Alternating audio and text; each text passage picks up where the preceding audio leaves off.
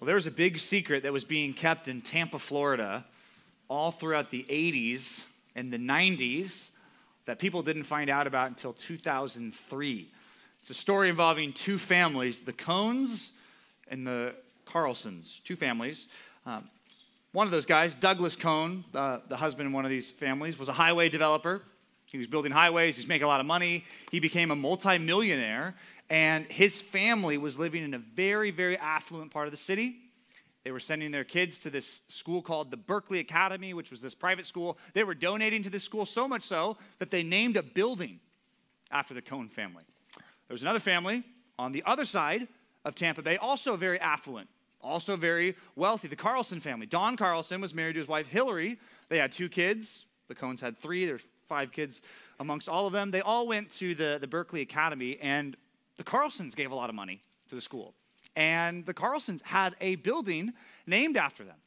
And in 2003, sadly, uh, one of the wives died, Jean Ann. That was um, Jean Ann Cohn. She was married to Douglas. Uh, she died. The other family, Carlsons, uh, Hillary was a little bit younger. She lived a little bit longer. Don was actually uh, a secret worker with the government. So he had one of those jobs that if people said, What do you do for work? He's like, I, I can't really tell you. But he traveled a lot, for business. So he was gone from home a lot. Same thing, really, with Douglas Cohn. He was gone because he was building these highways. So both these men were gone. And in 2003, Jean Ann dies, a wife of 51 years with Douglas Cohn. And all of a sudden, a secret came out. Here was the secret Douglas Cohn was Don Carlson. They were the same person. This guy had two families on two different sides of Tampa Bay sending his kids, both sets of his kids, to the same school, donating to the same school, having a building named after his real name, Douglas Cohn, and his alias, Don Carlson. He had two families.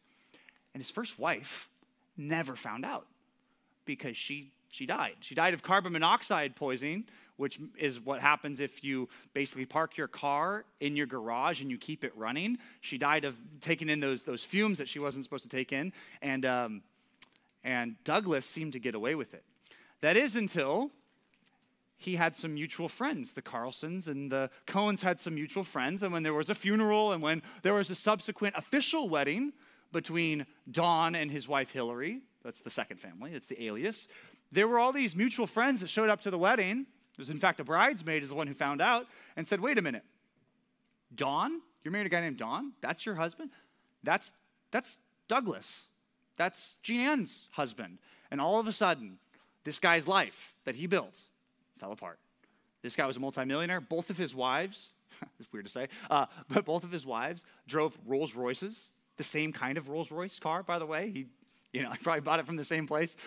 I don't know how that all worked out. The dealer's like, this one's for my wife. Oh, this one's for my wife. Maybe thought the wife crashed the car. I don't know how that all worked, but he had two lives Think about that. That's really hard to imagine, right? Today, be hard to pull off. That was in 2003 that it all came out. So in the 80s and 90s, for over 20 years, this guy lived a double life. Had two families, two sets of kids, two houses, two cars, like all of it.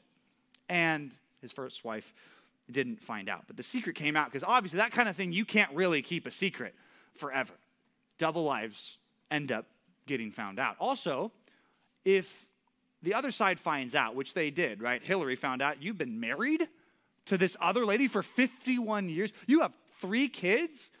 When you find out that someone you have been loving and living with or whatever has been living a double life, then all of the love and the cards and the affection and the vacations and the trips all feel pretty hollow now that you're like, you were a faker the whole time.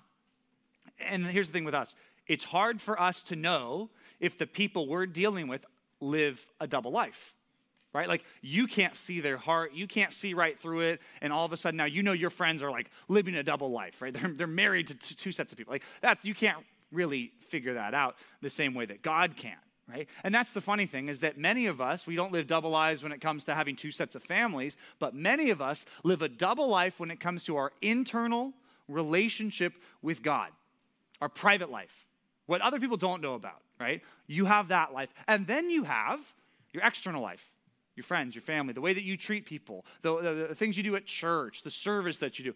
you have two lives. Everybody does a private and a public life, an internal and an external life, right? But some of us have a double life where we're putting on a show for everybody on the outside, but what's going on on the inside is completely different. And I want to make the argument this morning that it is just as offensive to God if you try to live a double life, because here's the thing God sees right through it right? The thing about these families is this all came out after someone died. Like Jean Ann never found out that her husband was living a double life, as sad as that is. Married to this guy for 51 years, didn't know he had another family. But God sees right through all the hypocrisy of our hearts. God is not impressed by anything you do if it's done from the wrong motives. You can't expect God to give you a thumbs up or even be pleased with even reading your Bible if you're doing it to impress other people or giving generously. You could be a person who gives really generously and gives to everybody, but if the motive in your heart for doing it is because you want people to praise you, God's word says, and Jesus, particularly in a passage today, says, What reward do you think you have from God? Like, do you think you're fooling God? Do you think you can live a double life and God doesn't know? You think you can live like a Christian on the outside with your friends and at church, but on the inside, your heart is full of all this sin that's never confessed, never moved on from? Like, do you think that you can do that? The answer is you can't do that because God knows. And in the end, at least, like the passage we read earlier, God will separate the sheep from the goats, the people who are really with Him, heart and soul and life, and the people who just play pretend. That's why this morning we're jumping back into the Sermon on the Mount. And I want you to get that serious image of a double life. And I want you to look at what Jesus says in Matthew chapter 6. So turn to Matthew 6 real quick. We're going to look at this this morning. We're going to look at four verses. But the first verse is probably one of the most important so far in the Sermon on the Mount. This verse stands between the two sections we've just been talking about. The last section was where Jesus would quote the Bible and he says, You've heard that it was said of old, don't murder don't commit adultery, right? The different rules that God has. And he says, But I say to you, if you're someone who breaks those rules internally, you're still guilty before God. So, all of those rules that he was talking about all have to do with your relationship with other people. That's why the last series was called True Community, as in, how can you live in a community of people in the way that God really wants? How can you do it the right way? Now, this series, as you see on the top of your worksheet, is called True Devotion because God is going to tell us in these uh, few verses right here, Jesus turns the corner and says, What about your relationship with God? What about the secret stuff? Right? How can you have a real, genuine relationship with God? You know, there's three areas in Judaism that people would show their personal relationship with God. The first was something called almsgiving, which was like where there's really poor people in their community and they would give money to them to support them because they couldn't work and they didn't have family members that could support them. So that was one way the Jews would show, like, I'm devoted to God because I give to these really poor people, okay? The other way was by praying, right? That sounds pretty familiar, right? That's a way that people can show, yes, I have a genuine relationship with God because I pray. And the other was something we don't do very much, but God's word talks about a lot, is something called fasting. By saying, I'm not going to eat, I'm not going to drink, I'm going to abstain from something for a while with my body. Some people look at this and say it's like, you know, when it comes to giving, it's we're helping others on the outside. And praying, that's our heart. And then, you know, fasting, that has to do with our body. So it kind of covers all the realm of our life with God. And Jesus picks up those three things and he says, Do you want to talk about almsgiving? There's a way to do that rightly, and there's a way to do that wrongly. There's a way that you can give and get honor from God, and God will reward you, and God loves it. And there's also a way to do it wrongly. Right? Secondly, he's going to talk about prayer. That's the next couple sermons. He actually gives us the Lord's Prayer, and he says, Don't pray like the hypocrites who stand and pray loudly and they say, Oh, everybody praise me for my prayers, right? You've been in a, maybe a group like that where somebody prays really long. You're like, Dude, I feel like you're not praying. I feel like you're talking to me, right? You know? So he says, Don't pray like that. Don't like, like a hypocrite. And then thirdly, he says, If you're fasting and not eating, don't disfigure your face and say, Oh, what's wrong? Oh, you know, I'm fasting today. You know, oh, wow, you're fasting today. You're so godly, right? He says, There's a right way and a wrong way to do all of that. And he starts with verse 1 here, which is going to help us understand the whole passage. Look at it. It's uh, Matthew 6 1. Jesus says, Beware, be careful, right? Danger is what he's saying. Beware of practicing your righteousness before other people. So He says, be careful about this. There's something about doing good things in front of other people that is dangerous. Now, we just read the Sermon on the Mount, and we just read in the last chapter where Jesus literally says, this is Matthew 5 16. He says, In the same way, let your light shine before others so that they may see your good works and give glory to your Father who's in heaven. That sounds a little bit like a contradiction, doesn't it? Because Jesus literally tells you, Christian, you have to do good things in front of other people. You have to.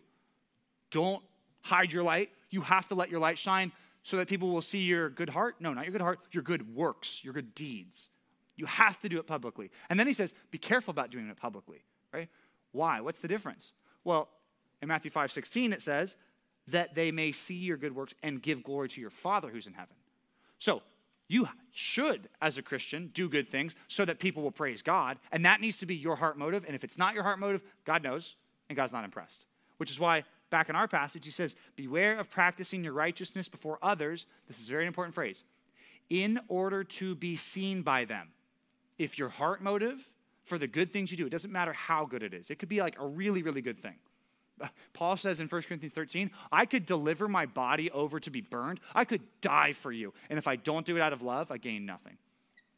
That's how serious God is about your heart motives. God doesn't only care about the external, He doesn't just care about the good works. He does care about that, but He also cares about the internal. Don't go the other way around and say, God just cares about your heart. He doesn't care what you do, right? Because that's unbiblical.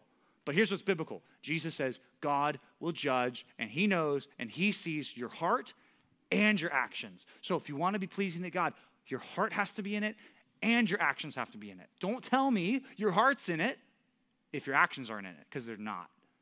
But also, don't try to impress me with all the actions if your heart's not in it. God sees right through all that.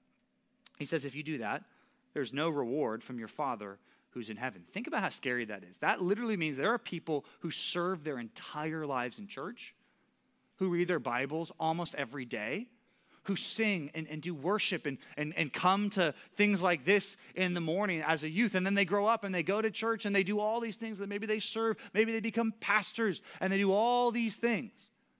And they don't do it for God.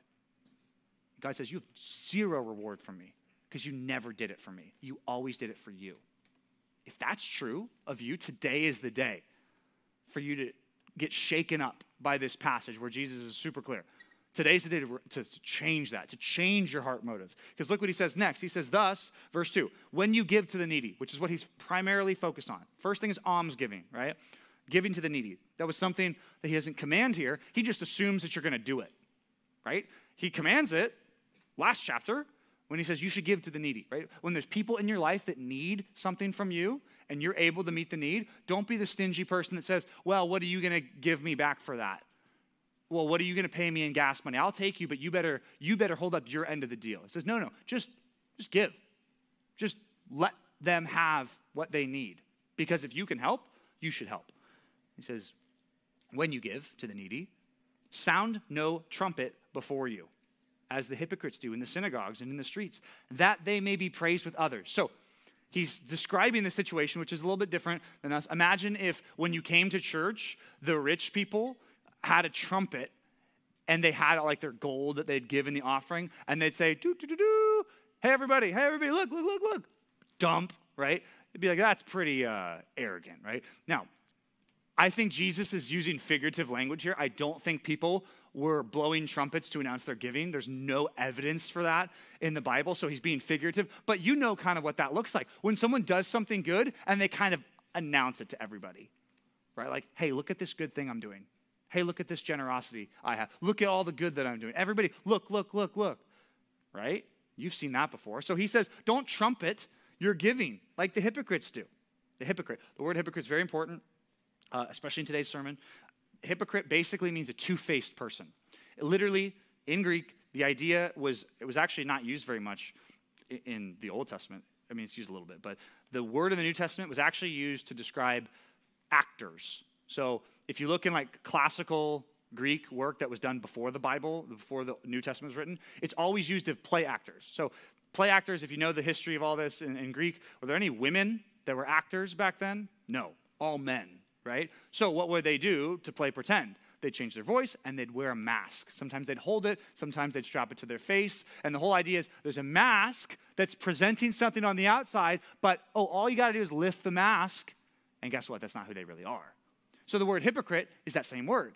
It, it means the person who wears the mask, someone who's different on the inside than they present on the outside. The, the, the, the backstabber, the two faced person, right? He Says that's what hypocrites do in the synagogues and in the streets places that they could give, right? And if you gave to the needy, sometimes they were in the synagogues, you'd blow your trumpet, right? Or figuratively speaking, there weren't real trumpets to do that. Um, some people think that the way that they collected money was in this like brass basin, and when you threw your coins in, it would make a loud sound. And some people called that the trumpet. I don't know if that's true. That's what some people say. Who really knows? But the point is, Jesus is saying, don't announce all your generosity. And whether it's in the synagogues, at church, or in the streets, just out, you know, in the world. Don't do that. Why? That they may be praised by others. If that's the motivation when you give, it's I'm giving because the transaction is I'm giving so that I'll get. I'm giving so that I'll get. I'm giving so that I'll get. Praise, honor, attention, approval, whatever acceptance, whatever the transaction is with other people. If that's why you do good, he says, truly I say to you, they have received their reward. The word literally is the same word you'd use to talk about a receipt. It's like God's already given you your receipt. He's paid you back, it's all right there. God will not reward any good thing you do if you did it because you wanted other people to praise you. Full stop. Jesus could not be more clear. Is that not sobering? Right? Doesn't that make you at least step back and say, man, I served at that summer camp. Man, I, I helped those, those kids who needed. Why did I do that?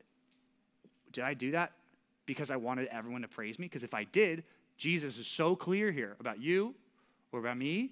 It's like, well, you've received your reward. What was the reward? You got praise. Oh, congratulations. Oh, you did that because you wanted people to praise you? God says, great. There you go. People praised you. That's it. That's your reward. Because why? That's what you were doing it for. So God says, why would I give you a reward for something that you didn't do for me?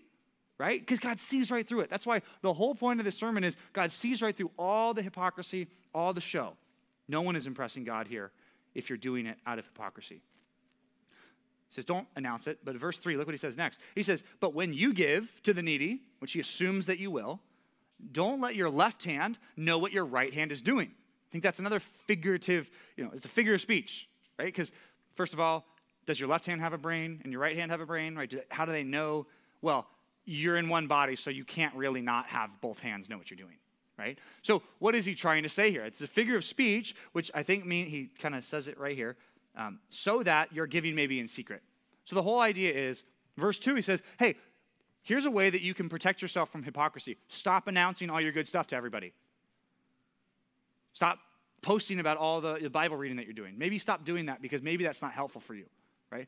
So stop sharing it with everybody. Stop telling everybody about what you're doing. Not that telling them is wrong, not telling them is helpful because it takes away the temptation, right? It, so it can be in secret because God sees and he'll reward in secret.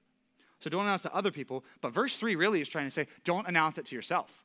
Don't let your left hand know what your right hand is doing. The whole idea is don't like contemplate all your generosity. Don't sit there and think, man, man, I, should I do this? Should I not do this? He's like, no, just give, right? If you can meet someone's need, don't sit there and do all the calculations of how much it's going to cost you. Don't let your left hand know what your right hand is doing.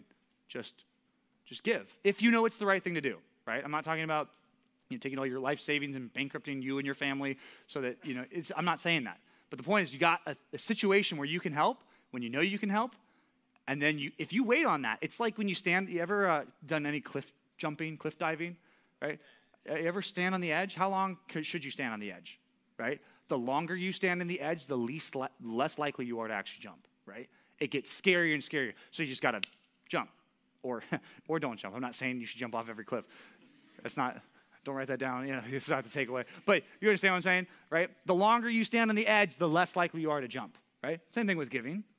If you know the right thing to do and you're like, I should do it, and then you don't, right? It's probably because you stood on the edge for too long. You let your left hand know what your right hand was doing. So don't announce it to yourself either. But you want it to be in secret. Verse 4 says, and your Father who sees in secret will reward you. So this passage is not all bad. Some of us are like, man, John just said God's not going to reward your good works. I didn't say that. Jesus, in fact, said God will reward your good works if they were done for Him. They're done for God. And God sees it. You don't have to keep track of all your good things. You don't have to keep a log. You don't have to keep a journal of all the good things you did because guess what? God is already keeping that journal, whether it's a public thing or a private thing you do. You could just do it and forget about it because God will reward you. This is so important for us to get. This is so important for you as a high school student who goes to church to understand that hypocrisy, a double heart, a double life is such a real problem and such a real temptation. And the reality is, many people in this room who look like Christians are not because of this problem right here. That this is just on the nose. And again, I don't know who those people are, right? You don't know who those people are, right? Unless it's yourself, because I can't read your heart and you can't read my heart and you can't read your friend's heart, right? But God sees right through it. And this is an important one for us because we sometimes forget about all this. We, we think, yeah, I can just coast. I, I'm going to fake it till I make it. You can't do that with God. You can't fake it till you make it because God knows the whole time. This is a hard one, but some points I want you to write down. Basically, verse one, two, three, four. Those are our four points. First point from verse 1 is basically this that doing good things for the wrong reason makes that thing bad, right? So, point number one here's how you write down Beware of bad motives which spoil your good works. Beware of bad motives. And here, the, the primary bad motive was praise of other people, right? And that's what we'll mainly talk about this morning, but there are other bad motives. You could uh, say a nice thing to manipulate someone for a, a wrong reason, an evil reason, and then guess what? If you were the judge and you saw everything, you'd be like, oh, well, that wasn't a really good thing, though, because they did it from a bad heart. God takes into consideration the heart and the action. That's what we talked about at the beginning. Yeah, the difference is, is motive here. Praying could be sin. Did you know that praying could be sin? Do you know fasting could be sin for you? Do you know that singing worship songs could be sin for you?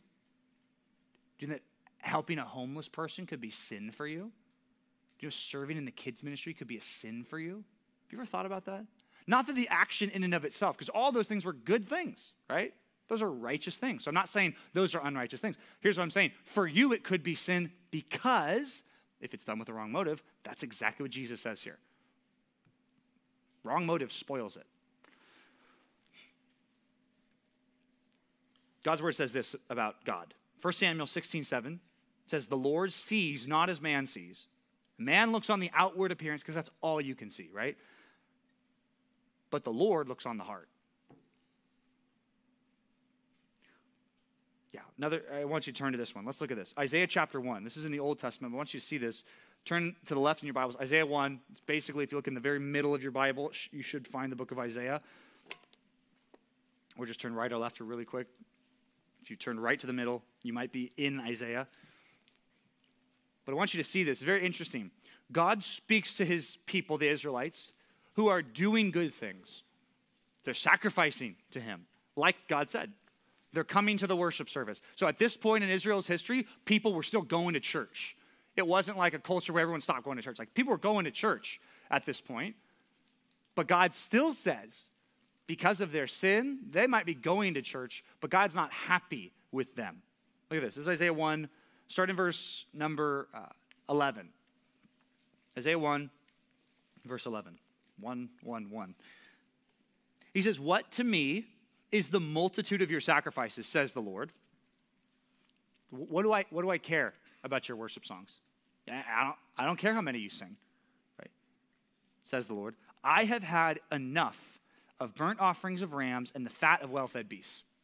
I've had enough. This is God speaking. Wow. I do not delight in the blood of gold, uh, bulls or lambs or goats. So like, I'm not interested in this. But if you're a Bible student, you say, No, but God, you said, you said that I'm supposed to. I wouldn't have done this if you didn't tell me to do this, God. Right? Uh, God says, When you come to appear before me, who has required of you this trampling of my courts? He says, like your footsteps going into my house, it's like you're trampling in my house. And not that they're literally physically trampling, but that's how it's presented. God's like, that's what it's like when people come to worship. Bring no more vain offerings. Incense is an abomination to me. I hate it. abomination is like a strong word in the Bible to talk about something that disgusts God. Why is he saying, why is God saying this about worship? This is describing a worship service. It's like him coming to a church and saying, I hate the singing, I hate the preaching, I like, whoa, like I thought this was all good. I hate the serving. I hate all. This is God speaking. Why? Why does he say this? He says, I can't endure iniquity and solemn assembly. That's the problem. That mingled with all the good is all this evil. And that makes me not even like the good. That's what God is saying. Verse 4, he says, Your new moons and your appointed feasts, my soul hates. Who's, who's speaking? This is God speaking. This is not Isaiah talking. This is amazing. I, I hope that you're as amazed by this as I am, right? This is God saying, I don't even like the feasts that I made, right? It's like you came to my birthday party and I hate that you're here, right? That's, that's what he's saying here. He says, Because they have become a burden to me. I weary of burying them. I'm weary of burying them. When you spread out your hands, which was like what you did in, in, prayer and worship, when you spread out your hands, I will hide my eyes from you. I won't listen to you pray. That's what God says. Even though you make many prayers, I will not listen because those hands that you spread before me, they are full of blood. And that was the problem.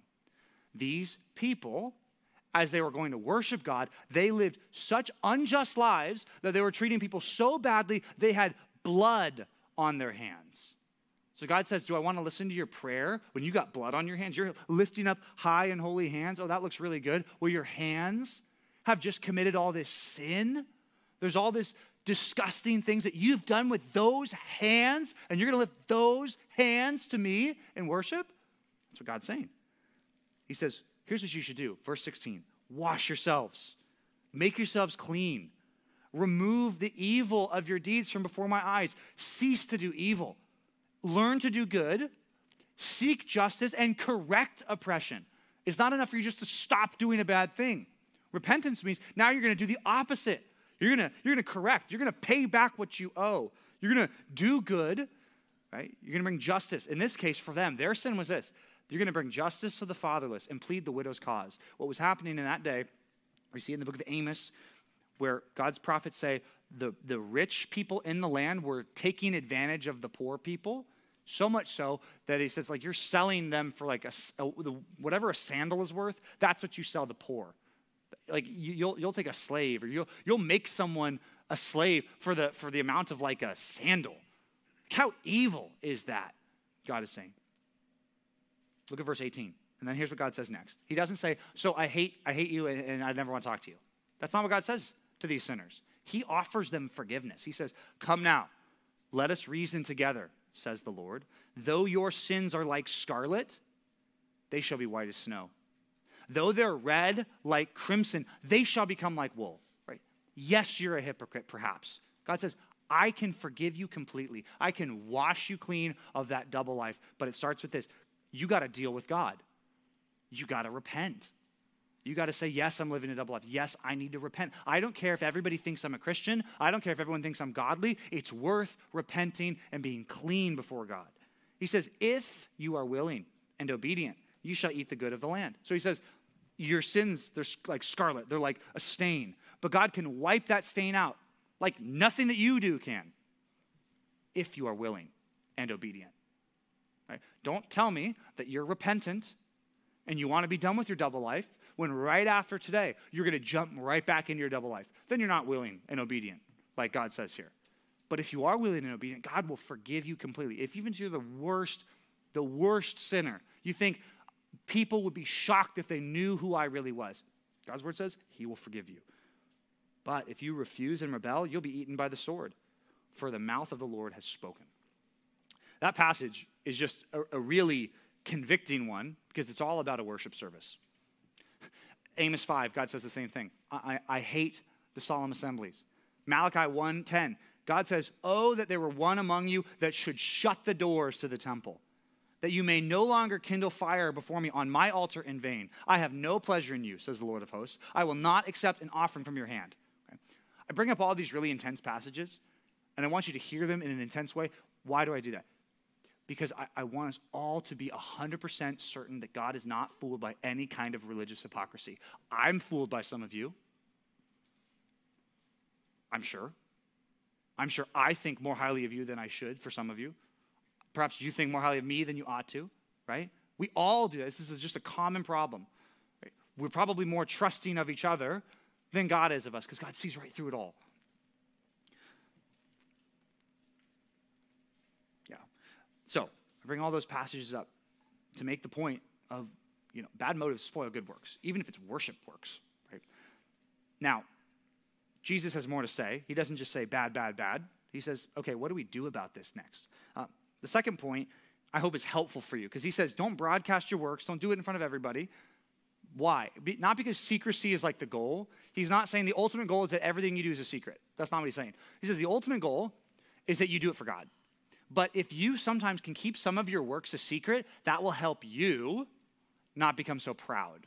Because that's what happens. You do good things, you're generous, you, you, that's all great, but then you become proud of those things. So he says secrecy is a good short term goal because the long term goal is I want reward from God, right? So, point number two, from verse number two, back in our passage, I want you to beware of broadcasting your actions for people's approval. That's, that's the problem. It's not even that broadcasting your actions is bad, right? Because you might, you know, put your thinking cap on and saying, John, aren't you doing that right now? Isn't the act of preaching broadcasting something? Isn't the act of singing a worship song and leading worship, isn't that broadcasting? It is. Here's what I'm saying, because this is what the text says. If you're doing it for people's approval, then that action, even if it was good, now becomes spoiled, right? So it's all about motives, right? And that's, that's what we're always going to be driving back to in this series. It's all about your motives. Why did you do it, right? Don't tell me, oh, you know, I got a lot, I'm bearing a lot of fruit, I'm doing really good. Well, why? Why? If the answer is, well, because I want everyone to like me here at church, oh, well, then the motives are bad. Then that thing becomes not good. Now we don't have good fruit. But if it's, yeah, I'm doing it because I, I, I just I want to serve God. God's done so much for me. I just want to serve Him. Then even if you do a little small thing that seems insignificant, that becomes a big thing and a great thing in God's eyes because you did it for Him.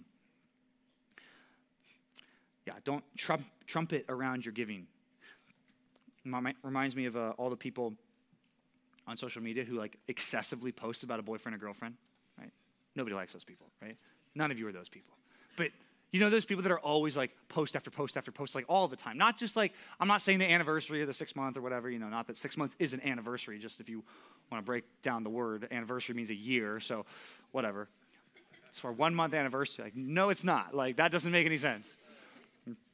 I'm turning 100 years old today. It's my, it's my birthday, but I'm, I'm just 25. It's, it's my quarter century. Eh, what, okay, no, whatever. Here's what I'm saying. Do you want to know something? Psychology Today did a study in 2018. And you know what Psychology Today found? That people who moderately post about a significant other, that like mention them and that they're, they're there, but it's not excessive, those people report the highest levels of, you know, satisfaction in their relationship, right? Whatever that means. But the people who post excessively about a significant other always they report the highest level of dissatisfaction in their relationship. Why? The idea is because they're they're compensating, right? They're coping, as as they say, right? They're just coping, right? Oh, my boyfriend's so amazing. He's the best guy. I was like, no, you don't even believe that. You just want to believe that. So you're going to put it out there in the world and hope that it's true, right? That's coping, right? That is overcompensating. Right? So if you ever wondered that, there is some data to, to back that. I bring that up because that's sometimes what people do when it comes to their relationship with God. They're, they're coping. They, they broadcast everything there is about them and God they post about being at every conference, at everything. You know, this was so amazing. And not to say that that's wrong. It's not always wrong. But if the reason that it's done is for the praise of others and you're broadcasting it, and, and just notice the people who are always broadcasting every good thing, right? I, I can't point to you and show you a Psychology Today study, but I think the same truth still applies to us. If you're a person who has to, every time you do good, it's like, I have to tell somebody. And then you tell your best friend, you tell your sister, you tell your spouse if you're a leader, right? You just have to tell them every good thing that you did, right? You understand what that's a symptom of, right? That's a symptom of I want the praise and approval of other people, even if it's someone who's your friend or your spouse, right? Not that you have a spouse, but leaders, you have a spouse. You know what this looks like as a married person, right? You go have that debrief, right? You talk about it. Or some of you, you journal. Do you understand that for some of us, this is weird, but your debrief conversations with your friends about what happened with the other friend? Or your journaling. Some of you, a righteous activity like journaling, where you write down all the good that you do. If what that is, and if the point and the motive behind that is because you want approval, even with the people that are close to you, and you want them to say, You're right, you're right, you're right, they were totally wrong, they were totally wrong, then was it really all that good what you did? This is challenging. I think some ways for us to test this in our hearts is what makes you more sad? When people reject you or when you're concerned that you did something that God doesn't like? What makes you sadder? What makes you more satisfied? What makes you happier? When people approve what you do and appreciate what you did and like your post and do all that stuff? Or when you do something hard that you know God likes? What leaves you more satisfied at the end of the day? What makes you more anxious? When you're unsure about how people will respond to the thing you did? Or when you're not sure if what you did was right before God? What leaves you more anxious personally? What stops you from doing things you would otherwise do more effectively? When you know, oh, if I do that, oh, people won't like that. Socially, uh, that's not good for me. Does that stop you more effectively? Or does the thought that, you know, this would not please God, God would hate if I did this? Which one of those two thoughts stops you from doing more things? That's a good test of this right here. How much the approval of others, other people, not God, but other people, plays into your gymnastics of how you think about things. Jesus said in another passage, Matthew 23, he says, Woe to you, scribes and Pharisees, hypocrites. He calls this group of people hypocrites. Why? He says, For you're clean, on, he says, You're clean on the outside of the cup and the plate, but inside they're full of greed and self indulgence. You blind Pharisee, first clean the inside of the cup and the plate, that the outside may also be clean. Woe to you, scribes and Pharisees, hypocrites, for you're like whitewashed tombs, which outwardly appear beautiful, but within they're just full of dead people's bones and all uncleanness. So you also outwardly appear righteous to others, but inside you're full of hypocrisy and lawlessness. Hypocrisy means pretending to be something. Lawlessness means we're really not doing anything that God says. It looks like it on the outside, but in the heart, we're not really doing that. Beware broadcasting your actions before other people because if the motive in your heart is, is for other people's approval, that, that can get really tricky. The third thing is very similar. I'd love for you to write this down for point number three. I want you to beware of replaying your righteousness in your mind. That's what verse three is all about. Don't let your left hand know what your right hand is doing. Be careful because it's easy for us to just like remind ourselves and tell ourselves, man, I, I gave that much. I did that thing. And the next time you see the person, you're thinking, I gave that. I did that. Uh, you know how much I've done for you, right? That kind of attitude. Be careful about that. That is letting your right hand know what your left hand did. That's replaying your righteousness in your mind. I had a professor at, at seminary who talked about this passage, and when he says, Don't let your left hand know what your right hand is doing so it can all be in secret, he says, You, you if you're going to apply that literally, you need to have a lobotomy, right? You need someone to go in your brain and cut it in half for you really to literally not know what one side or another is doing. Then he said, I, I always remember this. He said, if your giving always has to be in secret for it to be good, then every time you help a homeless person or you drive someone to church, you better be wearing a ski mask and hiding your identity, right? and you better give cash only gifts and you better never give electronically online because you know then maybe someone might see that it's you and you might get a giving report at the end of the year. so a, a literalistic and understanding of this does not work right your giving does not have to be in secret for it to be rewarded that's not the point because secrecy is not the highest thing what is the highest thing motive but secrecy can help you with your motive that's what jesus is getting at it reminds me when you do taxes at some point, you have to report to the IRS what you made. And the funny thing is, if they wanted your money, it feels like they should tell you what you owe, right? But they don't do that. They say it's your job to figure out how much you made, your job to figure out how much you owe us, and then we'll check. And we may give you some back if you gave us too much, but most likely we'll take more, right? It's very funny how that all works. And you know, all the leaders are smiling because you're like, is that really how? That is how it works. It's a real bummer, you know? Some of you will work in taxes because of that. You'll have your whole job will be helping people with taxes, and it'll be great for you, right? If you're into that kind of thing. But it's a real bummer, right? Um, You have to keep receipts, right? You have to know how much you spent on your business and how much you gave to charity and how much you can write off. You have to do all this calculation when it's like, if you want my money, shouldn't you just tell me what I owe instead of me having to figure out what I owe? It just feels weird like that. Uh, I bring that up because God's word is basically saying you don't have to keep track of your good works. You don't have to keep a log of them. You do not have to keep a journal of all the good things you've done. In fact, it'd be more helpful for you not to. Why? Well, because God is keeping tally, He is keeping track. There's not a single thing that you do. Remember the, the scripture reading we just talked about? Where those people, God says, you, you, you, you fed me when I was hungry. And they say, God, we never did that to you. What are you talking about? And he says, Well, you did it to one of my brothers, so you did it to me. They didn't even realize all the good that they had done. They weren't thinking like that. They weren't entitled and thinking, I did all these good things, so I deserve all this. They just did it and forgot about it. That's the right mentality. Don't you, at the end of all things, when Jesus evaluates your life, you're going to have all these things that you did that you forgot about, good and bad, right? And sometimes we always focus on the bad, but you know, there's a lot of good things that you've done. I'm sure if you did it for God, there's good things that you've done that you just forgot about. And God will be like, You remember you did this? Like, oh yeah, forgot. You did this for me. That's nobody saw that. But I saw that, and I'll reward that. That's what this passage gets to, right? Which is basically saying this God will reward your good work so you don't have to keep track of them on your own. Don't let your left hand know what your right hand is doing, because that's not helpful for you. Then you'll develop this pride and entitlement and self righteousness that's like, but I deserve this because I did this. It's the wrong way of thinking. Point number four, basically, I'm getting at this. I want you to trust God to remember and reward all your secret sacrifices. Just trust God. He will remember all of them and He will reward all of them. Scripture says this whoever gives to the poor, right? People who need stuff, you give to them if you're generous. You're like lending money to the Lord, and God will repay him. That's Proverbs.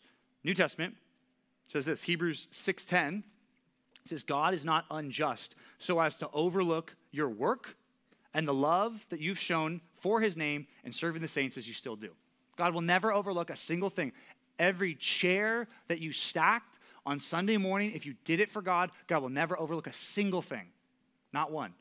Matthew 10 42, Jesus says, even if you give a cup of cold water to a disciple in my name, you did it for me, you'll never lose your reward. Not a single secret sacrifice will go unnoticed by God. And that's the whole point, isn't it? It's scary to know that God sees through all the hypocrisy. But you know what's really comforting? The other side of that truth? There's not a single good thing you've ever done from a good heart that God doesn't know and that God won't reward. That's encouraging as a Christian. And the way that He rewards, right? Notice the, the language. It's all about a father, a father, a father, right? When, when Eden does stuff that I like, and she shares, right? It was just like a new thing for her. She doesn't like to share. Obviously, she's two, and her brother's one, Jordan. But when she shares, it's like, I'll give Eden more stuff if she'll just share it. And I don't want to just reward, like, okay, what little thing did she give to Jordan? Okay, I'll like be very careful to only give her exactly what she gave. No, I'm like generous. Like, you can have way more because you gave generously. Like, the reward is like bigger than the thing that you gave away. Why do you think it's not like that with your heavenly Father who sees your generosity and loves it? Don't you think that whatever God rewards you with in the end will be better than whatever you gave up? That's the way the scriptures promise this. Hopefully, it's encouraging to you to do the right things for the right reasons this morning and for the rest of the week. This is so, super important. We're going to talk about this more. Um, we're going to do small groups. We're finally back in small groups this Wednesday night, so we're going to pray and then we'll talk about this again on Wednesday night. Let's pray. God, please help us with this.